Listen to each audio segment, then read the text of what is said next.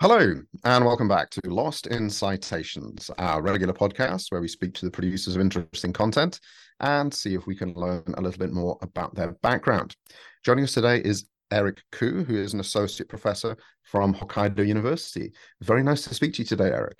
Hi, Chris. Nice to be here. Uh, we're actually recording this in December, so how are things up there in the uh, in the frozen north of Japan? Well, it's, it's my second year here uh, in Sapporo, Hokkaido, and it feels like it's a warmer winter. Um, there mm. isn't as much snow as I expected. We'll see how it goes, you know, in the, in the you know, as winter goes on. Well, I wish you the best of luck. Uh, I, I have the good fortune of living down here in Kyushu, so we very rarely have to change our travel plans or or work plans based on the weather, but um yeah uh, keep a shovel handy. The book we're going to be talking about today is Teachers of Multiple Languages, Identities, Beliefs, and Emotions. And the first question I'd like to ask you is, uh, because we we might not know um much about those things, identities and beliefs and emotions, and how they might be disconnected or connected in any way, uh what what was your focus of the book? I would say I I began with identities, and so my my uh, th- this this study uh came from my PhD dissertation, uh and early on I was most interested in language teacher identities, um and then I sort of expanded, you know, as I was collecting data and interviewing participants, um, realizing there's like a lot more um, there. Um, I would also say that in the beginning, I didn't actually focus on teachers of multiple languages. And it was through conversations with colleagues and, and participants that I, I kind of realized like this was a really interesting group of teachers, or an interesting type of teacher, maybe. Mm. Did you did you have a, a certain focus uh, of the, the type of teacher? Was there something in your research that uh, gave you a focus as you went through your PhD research? Yeah, in in the beginning of the book, I have an anecdote where um, you know I was talking to colleagues. Um, I was uh, previously teaching in Taiwan, and my it was an English department, so you know I knew my colleagues were English teachers or had been English teachers. Um, but after talking with them for, you know, just having conversation with them, I realized a lot of them actually had previous experience teaching Chinese. And I was really surprised by that. Um, it just, it seemed like this was this previous life that they had that they never really talked about. You know, it wasn't really in any of their professional bios, you know. Um, and it was sort of this like, oh, yeah, well, that, that happened a long time ago. Or, yeah, that was this something I did when I was in my twenties or thirties. And, and I just thought, you know, what a shame. You know, we we don't, when we when we find, or when, when we're talking about like bilingual speakers, people who speak more than one language or multilingual speakers, we don't really think of, you know, if you know, if you know multiple languages, we don't really think of that as like, oh yeah, that's just something I did back then. Or, you know, we really think of that as a, a as a kind of skill and asset that you have. After I started paying attention to this, I realized that there were a lot more cases like this where um, teachers who have experience teaching more than one language, um, but we really don't have a way to talk about it, and it's really not talked about much. So that's that's kind of how I, I started on this path of, of focusing on teachers who's, who've taught mul- multiple languages. Well, you, you you bring up the point of cases, and uh, chapter four, chapter five, chapter six are Anne's narrative, Megan's narrative, and Haruko's Uh, narrative. Why did you select these people, uh, these teachers, for uh, inclusion in the book?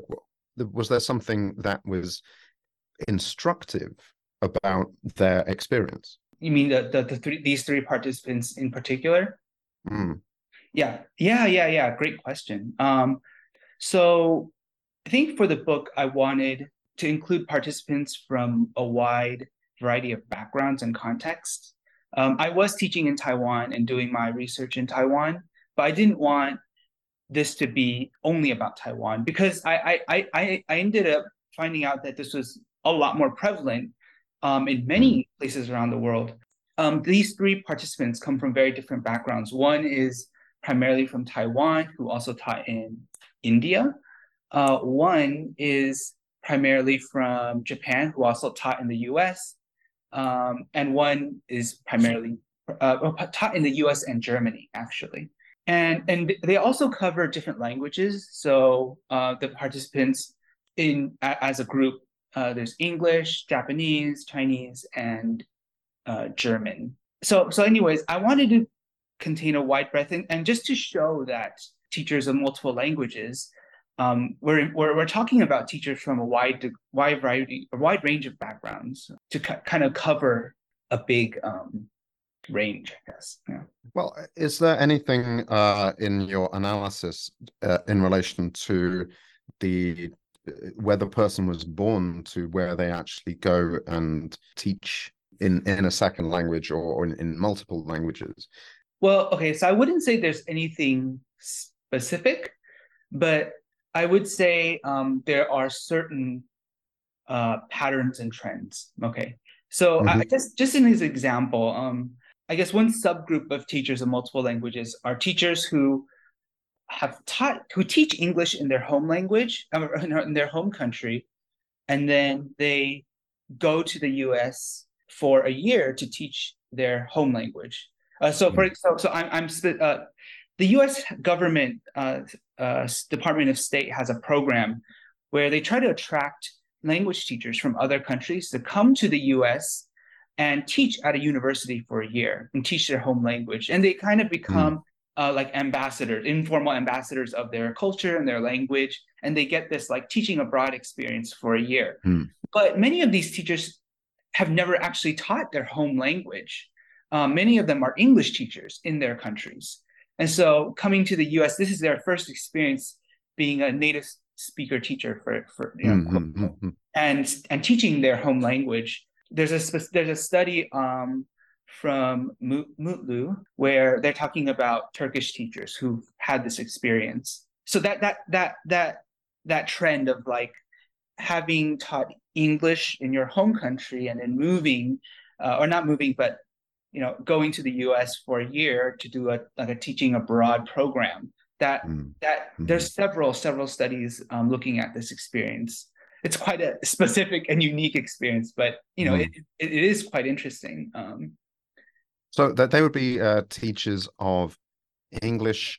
Uh, they would be Turkish teachers of English in America, not Turkish teachers uh, of Arabic in America.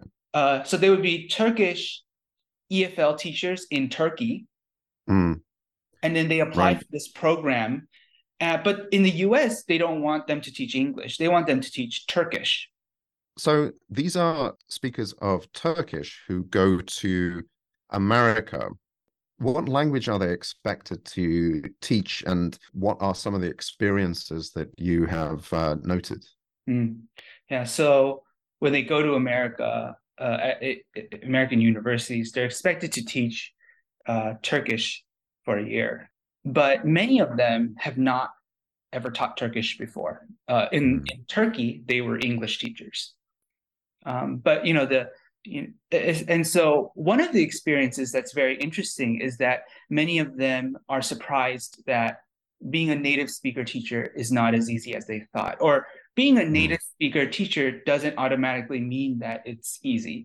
Um, and many of them actually fi- find that they were better teachers when they were teaching English, um, and sort of have a newfound mm. confidence in, you know, the professionalism and experience that they had in teaching English, because they realize like, oh, I, I don't really know how to teach Turkish, or, you know, mm. there are a lot of things I don't know about ter- teaching Turkish. Um, And just being a native speaker teacher um, doesn't quite cut it. Um, so that's a kind of a, again, in t- in, in talking about identity um, and beliefs, mm. it kind of challenges prior beliefs that they have, and also like who they are as uh, E F L teachers, um, and kind of think, feeling like, oh, I, you know, my my I actually do have a lot of professionalism and experience mm. Uh, mm. in E F L teaching. Well, it, it it's the question of, of whether the, the the skill of teaching is related to one's native language, or uh, if it comes from your actual skill as a teacher.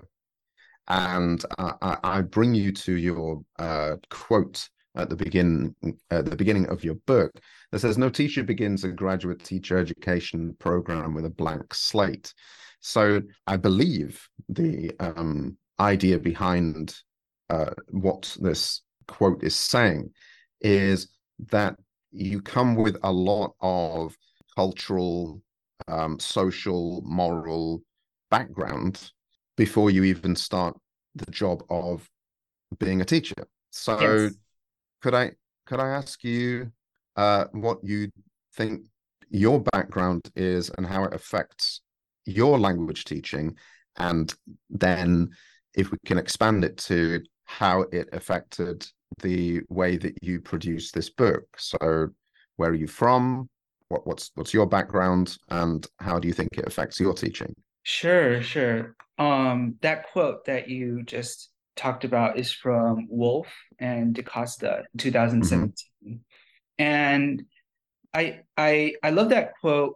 And, and and I started the book with that quote because um, with teachers who've taught multiple languages, well, you know, when we meet, uh, uh, let's say, an English teacher, we just sort of assume that that's who they are and that's who they've ever been. We don't we don't really ask, like, well, have you taught other languages, or what has your pre- previous experience been? Um, so so that's kind of the the idea of the quote, is that some of us may have all this other previous experience that we're bringing to the table. Uh, I was born in Taiwan, um, and when I was very young, my family immigrated to America, and mostly grew up in America, um, went to college and did my master's degree in TESOL in America. And after that, I moved to back to Taiwan um, to teach English. Mm. Um, and that was my first experience in academia, being like a professor. While I was there, um, about two years in, I decided to do my PhD there, also in TESOL. Yeah, and I completed my PhD there. So I, I came from a very, um, I, w- I would say my my my language background, or the context I grew up in, was a lo- there was a lot of like heritage language learning, where mm-hmm. I was expected to learn and maintain uh, my family language, which was Chinese, uh, but in the American context, where outside of my family, I was using English every day. I've personally never taught multiple languages. I've only taught English. Um, mm-hmm. uh, I don't know if I have the confidence uh, to well, teach. Well, have, well, have, well, have you have you taught in a classroom that has multiple languages? I'm I'm assuming in the University of Hokkaido that, you know, there's going to be English, going to be Japanese, there's probably going to be Korean, Chinese. Uh, how does your background with a multiple language um, heritage uh, affect your decisions about the languages that are used in the class? Mm, yes, yes. Yeah, so sure. I um, both in the U S, Taiwan, and Japan, I have taught in classrooms where, you know, students are speaking multiple languages. I would say um, in the beginning of my career, when I was in my twenties and, and still very inexperienced, I think there was a lot of insecurity about how I was perceived. So, for example, if there were, if I knew that there were any Chinese speakers in the in the, in, the, in my classroom, mm-hmm. um, I really, really tried to avoid speaking Chinese to them, um, or or mm-hmm. even revealing that I could speak Chinese. Almost, I I think I didn't want other students to feel like I had some kind of, uh, you know, special connection with them, or um, I was right. favoring them in any way. Um, and I felt like I had to hide that part of me. And later on, I, you know, now now, now nowadays, as you know, more ex- more experienced, and I, I think I've sort of transitioned from that into being, I think I'm, you know, pretty open about my own language background. I think if they're Chinese speakers, that's fine and great. Um, uh, and I'm more I'm more open, but but I'm also still pretty conscious about like not. I guess just not trying to exclude others. I will say I remember um, early on um, when when I was trying to hide, you know, speaking Chinese. I remember mm. once I had a student from um, I'm I'm thinking it was Mexico, um, and I was really I got really excited because I had learned Spanish when I was in high school and I'd never really used it, and I got really excited. And during break time, I just really wanted I just tried to use some Spanish. Mm. And I caught myself. I was like, oh, wait, like, that's interesting. You know, I'm really trying to not use Chinese. And then um, when there's Spanish here, I'm just like really excited to use Spanish. And I just sort of, there's a moment of reflection there, you know, what, what was happening with, with me, you know? Um, well, I, I think that uh, that keys into the, uh, the the point of, of the book in terms of like language identity, and when we we move to another country, but we have other experiences. I mean, I, I have to check myself quite a lot. I mean, I've, I've lived in Japan now for twenty-two years. From time to time, when I have I, I have a take on something that's going on, I have to remember, oh, well, you know, Where, do, where is this coming from? Uh, is this coming from the fact that I come from the U K, or my understanding of what's happening in Japan? And um, yes, and from time to time, my wife has to take me take me aside and say that that's not right. And I have to say, yes, you're right. This is your country. It's not mine. Now we have established basically where where the contents of the book is coming from. Uh, I think that our listeners would like to know a little bit about the process of how you put this together. So you say this comes from your PhD uh, research. How did you organize it down into the chapters that you have decided, and how did you get it published? This book and, and this study is, an, is narr- a narrative inquiry. Uh, study, which means that uh, we're, you know, I'm interested in uh, collecting stories from the participants and treating the stories as a form of, of data, learning about their lived experiences. So in the book, there is uh, three chapters, each one focusing on uh, the participants. There are three participants. So there's a chapter for each participant about their story. Um, And then afterwards, there is the analysis or the discussion part of the, the book. In addition to just interviewing uh, the participants for, you know, uh, their stories, um, I also collected photos, uh, photographs, and the, this this uh, it was called photo elicitation. Um, so the the purpose of the photographs is to help help the participants talk about their teaching experiences in their lives. And so b- before the interview, I asked them to collect anywhere from six to twelve photos relating to their teaching experiences uh, in, in multiple languages. Um, and, you know, I the photos could be literal, like like a classroom or a textbook, but they could also be abstract or more, um, you know, metaphorical. But basically, the, the photographs were a tool for to help them uh, talk about their experiences more vividly, um, something to refer to. Um, and also, because the teachers were coming from many different contexts, I thought it would be more interesting to to see where they're coming from, because they're, you know, different countries and uh, different language backgrounds. So so you'll, the, the photos are sort of interspersed in the narratives in the book. The most difficult part of the book, and the part that maybe I'm the most proud of, is is actually the literature review. Because there's actually, I would say, I would, I would say there's really not much literature, uh, because I think the the there isn't really a term, an established term to refer to teachers of multiple languages. Um, mm-hmm. So mm-hmm. you can't really like search in Google Scholar, you know, a specific term and find like, oh, what what are other scholars talking about teachers who've taught multiple languages? So so getting this literature review was. And, and just compiling it was a bit of a feat. Um, and I had to, I yeah. think, some very creative ways. So, for example, I, I realized that one area of research that does talk about teachers of multiple languages is multilingual education. And so mm-hmm.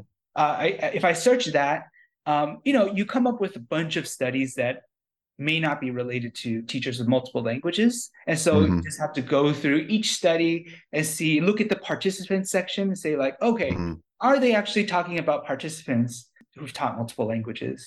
Also looking at research about like non-native speakers and non-native speaking mm. teachers. Also, there's a lot of studies there, but again, they're not referred to as teachers of multiple languages. They're just right. referred to as non-native speaking teachers. The time period between finishing my dissertation and then actually compiling the book was about, um, I say there was about three years. In this time period, there's new research coming out. I would, I would see new research. I was like, oh, that is that would be perfect for this literature review. So I ended up adding a lot more to the literature review uh, than uh, uh, for the book version um, compared to the PhD version. Also, I think when I was trying to, um, when I was revising the dissertation to be a book, um, I had to keep in mind that this is going to be a wider audience, you know, not just the committee members, not just my PhD advisor, but this would be applied linguists in our field. Um, and so I, I think I had to set the kind of set the stage for that, especially in the beginning of the book, and make this make make the book read more like uh, make the manuscript read more like a book and not just a dissertation study. Yeah. Well, I, I'm I'm very interested in that point because I, I never went down the route of um, publishing my PhD thesis as a book, but I understand your idea of uh, having to understand your audience. Did you receive any guidance on how you should uh, change your thesis, augment it with things that people who are not experts in your field would like to read? How did you do that? Because because I never did that. So I think there's the, the very first stage where you submit, uh, and, and I think for for for any listeners out there who are interested in, in publishing a book, the first stage is writing a book proposal. Mm. Usually there are guidelines for, you know, what to include in a book proposal from the publisher's website. Um, in this case, in this case is, is Multilingual Matters. So on their website, they have a very detailed and specific guideline for how to write a book, book proposal. Um, and then when you when you submit the book proposal, they, I think part of it is assessing whether or not this is going to turn out like a book, right? Like, right. So I think that's the first stage is me thinking through like, okay, is this is this actually going to be suitable for a book length type of work? And because this is a narrative inquiry and there are these, you know, there's stories and um, the photographs and stuff, I think it, it lends itself uh, more easily to being a book. So I, I don't think I had to edit that part very much. Um, again, I think it really was the beginning um, where I think I had to um, set the stage a bit better, um, a bit, maybe a bit, a bit of a wider net, just so that um, I'm kind of in, including in, and, and I guess maybe I'm kind of um, making it easier for um, readers who may not, you know, be familiar with, for for example, familiar with um, identities, beliefs, and emotions. Mm-hmm. You just said, uh, talking about the use of the book, do you think that this is something that is only applicable to teachers who are in these situations? Or do you think that this is possibly a, a teachable text? Uh, I, I, well, as I was reading, it was available to me. I, I saw narratives and um, stories that will probably connect with even students, even at the undergraduate level, but definitely at the master's level. Do you think that this is a, a text that could be used as a teaching text and not just as a text that teachers uh, in your situation can connect with? Yeah, I mean, I, cer- I certainly hope so. Um, I think uh, in terms of teaching, you know, I can certainly uh, imagine this being used in um, like teacher, uh, teacher, language teacher education. I think, I mean, to my knowledge, I don't think in current grad school programs where, you know, grad school programs that are training, that are training people to become language teachers or language teaching scholars, I really don't think this is a topic that's being addressed. I, you know, I th- I'm thinking about my own experience, but just mm.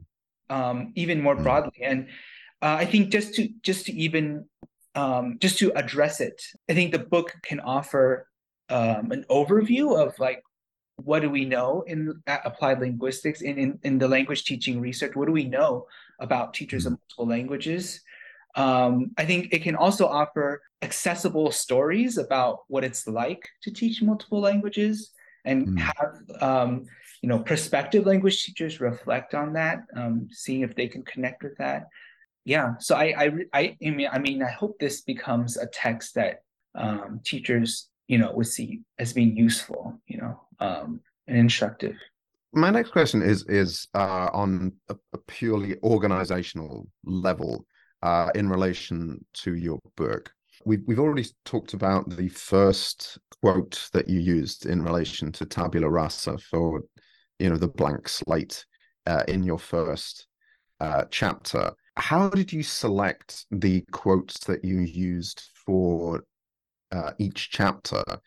Um, did you select them because they reflected your philosophical ideals or what the chapter actually included? The quote that you used for uh, chapter one makes absolute sense when you're talking about a blank slate or uh, tabula rasa and um, not coming to the classroom without any experience whatsoever or with no philosophical background. Uh, the quote that you use for chapter two is that we need to understand that teachers are political and philosophical persons uh, who have identities of their own. And uh, was that a quote that meant that, uh, you know, teacher trainees should address these things in their, in their own background? That they should investigate their own understanding of what they're bringing to the table. I, I think it, I think it has a, a similar meaning to the idea of we are not tabula rasa. But um, could you lend some comment to that? Sure. So the so the quote uh, that we're talking about is from Varghese et al. in two thousand five. This is a a cla- like a classic, uh, you know, highly cited study on language teacher identity at a time when I think language teacher teaching teacher research wasn't as prevalent. I think most of the research was still on language learners. And so this was one of the earlier studies that really focused on language teachers and, and who the language teachers are. Um, in the quote, uh, it says that, you know, in or, quote, in order to understand language teaching and learning, we need to understand teachers. And in order to understand teachers, we need to have a clear sense of who they are, unquote. Um, I, I use this quote because, um, again, in two, back then in two thousand five, it was trying to direct attention and more focus on language teacher research. And I would say in the same way, I, I'm in my in, in this book, I'm I'm trying to sort of direct attention towards uh, more specifically language uh, teachers of multiple languages. Um, You know, in the quote, they talk about understanding teachers. And mm-hmm. I think one of the goals for my book was trying to understand teachers of getting, you know, teachers of multiple languages. Mm-hmm. Um, who are they? What are their experiences? Um, how do they see their own experiences? I think just a, a very simple example is that um, in when I'm thinking about my own grad school studies uh, in my in master's and PhD in TESOL, both in the U S and in Taiwan, um, I don't really know if any of my colleagues had ever taught multiple languages. I, I think mm. because we were mm. in a program for TESOL, I sort of just, I, I just assumed they were all English teachers, and I never thought to ask. Um, I don't think the topic was ever brought up in class. And so just that, something as simple as that is that just bringing this into discussion, in you know, mm. to our awareness is like the first step to really understanding um, their experiences, um, teachers of multiple languages. In your experience, uh, let, let's take the your experience now in uh, Hokkaido University. How often are there teachers of multiple languages? How often are there students of multiple languages that you have to give consideration for uh, when you're when you're planning your lessons? Mm. Great, great question. Um, so I would say uh, in our faculty, the, the, my colleagues, there are actually um, I, there are actually like three or four colleagues who have taught multiple languages, mm. um, which is um, very interesting. Um, well, it, it's of- it's it, because it's a kind of proof of concept of the book that you have written, which is uh, you know read and understand, and that. You know, these these stresses occur. you know, because when I first, um, you know, talked to my talked to my colleagues, you know, I'm like, oh, well, you know, what do you what do you teach or what do you research? So uh, again, a lot of it's like, oh, I teach English or oh, I teach uh, Russian. It's only after I mention my research, you know, they'll ask me, and I was like, oh, I, I'm I'm really interested in teachers who teach multiple languages, and they're like, oh, oh, I want, you know, I've taught, you know, and then that's when it, it starts coming up. Right, right. This, yeah, it's kind of a shame that it's not something that is um, more that comes up more easily or more naturally. Um, it sort of has to be like, yeah, really have to dig into somebody's professional history, um, mm. and even, you know, let's say on their C V, it might not be very apparent. Or, you know, when um, teachers sub- su- submitting resumes, it's not, it may not be very apparent. Particularly here with my colleagues um, at Hokkaido University, there are um, the the there there I think there are more languages being taught here. Um, this is the largest um, institution that I've ever taught in, so mm. there's a wider range of languages, um, and um, I found that interesting too. Uh, you you you. This also um, impacts the kind of students that I'm teaching. I, I, mm. you, Again, because of the, this is the, the largest in- institution I've taught at, we, we attract a lot of international students. I teach mainly two different types of classes. One is the um, like first year English class for Japanese students, uh, Japanese freshmen, all ja- Japanese students. It's all, actually, it's always all Japanese students. But then I also teach some seminar classes, and those are those are elective classes. And, and that's where mm-hmm. we get um, international students, a mix of international students and Japanese students. Now, um, most of my colleagues don't actually come from a TESOL background. Um, they come from other, you know, various disciplines. And so, tell me about it. For many of them, um, they sort of approach their electives as a way to really hone in on their research expertise. Right. Um, and then, you know, uh, for, for me, uh, and a lot of them will say like, oh, you know, they, this is, uh, you know, their chance to maybe not be so focused on E F L and just right, right. you can teach, you know, whatever their academic expertise is. And then for me, I, I try to be um, as inclusive as possible. So w- what that means is like, you know, trying to make the class um, easy enough to, in, in terms of the like the kind of English that I'm using, mm-hmm. easy enough to understand for the Japanese students who want to take the class, but also trying to make it intellectually challenging enough mm. Um, mm. for the um, international students who who don't find English challenging, right? But they might. Well, yeah, but but yeah, exactly, and that's and that's the point. You have to think about it on on on, on several levels, because you, you're trying to aim for the median student, um, but the median student has uh, vastly different experiences. So when you're choosing things like lesson materials, textbooks, um, ways of testing, things like that, uh, it, it it does require this, but it, it does require this background in understanding that these things are different, and uh, culture and uh, experience and uh, you know, previous linguistic backgrounds are necessary considerations when you're choosing what you're going to do uh, in your classroom, not just a one size fits all. Uh, I've always done this for the last twenty years, and I'm going to I'm going to keep doing it. To to finish our uh, interview today, I would like from you, based on your based on your background, is there any advice that you would like people who are in the uh, TESOL community or TEFL community to uh, to take away from your book? And also, please feel free to make a sales pitch. Okay, yeah, sure. I find that as I'm entering, or you know, at, at my workplace uh, with my colleagues, or even Um, as I'm, you know, getting new students every semester, I often have um, a lot of preconceptions about who they are or what they know or don't know. And I find that basically when I'm asking questions to get to getting to know them, I'm always very surprised. Um, I'm always, I, I think that's one of the, um, yeah, really one of the um, best ways to improve my teaching is asking questions and kind of getting to know who who they are, the stu- students. Um, I, I found as as I've, you know, I've taught in the U S, I've taught in Taiwan, I've taught in Japan. Um, for me, Japan has been a bit challenging because I'm not really right. good at Japanese. Um, but also I think sometimes um, Japanese students are a little bit afraid of using English. I think it's it's very nerve-wracking maybe for them. I, I, I sometimes I feel discouraged from getting to know the students very well. I'm discouraged um, uh, from doing small talk or asking them, you know, about their life outside of the classroom.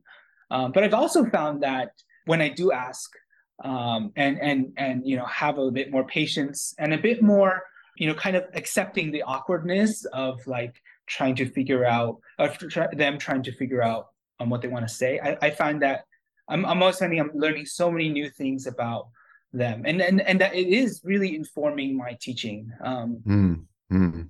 Oh, and uh, okay. Well, in regards to um, my book, I would say the very, very, um, a very uh, easy or, or basic uh, thing that I would sort of ask or challenge language teachers to do in, in whatever context you are is to ask your colleagues, you know, um, have you right. ever taught right. um, other languages before? Um, it's something that we don't think to ask. And when you do, you might be surprised to find what kind of teaching histories your college colleagues might have and the interesting experiences those bring to, to their current teaching. So, you know, I think that's something that's something that um, teachers anywhere can do. And my attempt to really push this as uh, a field that we need to pay attention to. I really want to, um, I'm really, really proud of the literature review section because I really do think there hasn't been a comprehensive overview of um, what we know about language, uh, uh, mm-hmm. teachers of multiple languages. Mm-hmm. Um, so I talk about not just identities, beliefs, and emotions research, but I also talk about what do we know, like what, what programs are out there? Because there are um, like graduate school programs um, in Europe, in Brazil, Um, in you know in, in in many parts of the world that are catered towards teaching multiple languages, and there are teachers um, all around the world in different contexts who are teaching multiple languages. So um, I would really, if if anything, if there's one thing I hope anyone takes from the book or or or goes to the book for is is to really look at the literature review and you know really see you know the. That that we do, this is existing research. You know, we we there are many, many scholars that have talked about it, and we just haven't had a place where it's been collected together, and and we haven't really looked at it as um, a cohesive uh, field of, like a subfield of, of of language teaching research. Well, I think that's a that's a great place to to leave it because I think that uh, having reviewed the book, um, that's exactly right. And uh, even in a place like Japan, where they don't uh, have a large cohort of international students, there are certainly people who have three or four different languages accessible to them. And it's something that we we should reference and we should, we should, and we should think about. So uh, I think it's a, a very useful uh, new consideration in the field, and uh, thank you for your work. So we've been speaking today with uh, Eric Ku, who is an associate professor at Hokkaido University, and uh, thank you very much for your time today, Eric, and I hope we have the chance to speak again in the future. All right, thank you, Chris. Thank you for having me. If you'd like to contact the show, the best place to find out about us is our website, lost in citations dot com. Here you can learn more about the background to this project and how you can get involved. Our hope is to help academics, educators, and online content producers get in contact with each other. Our email address is lostincitations at gmail dot com. We also have Facebook and LinkedIn pages. Please rate and comment on the sites you use to download your podcasts. It helps us reach more potential listeners. But probably the most helpful thing you can do is, if you like our content, recommend it to a friend and let them know what we're trying to do. Thank you very much.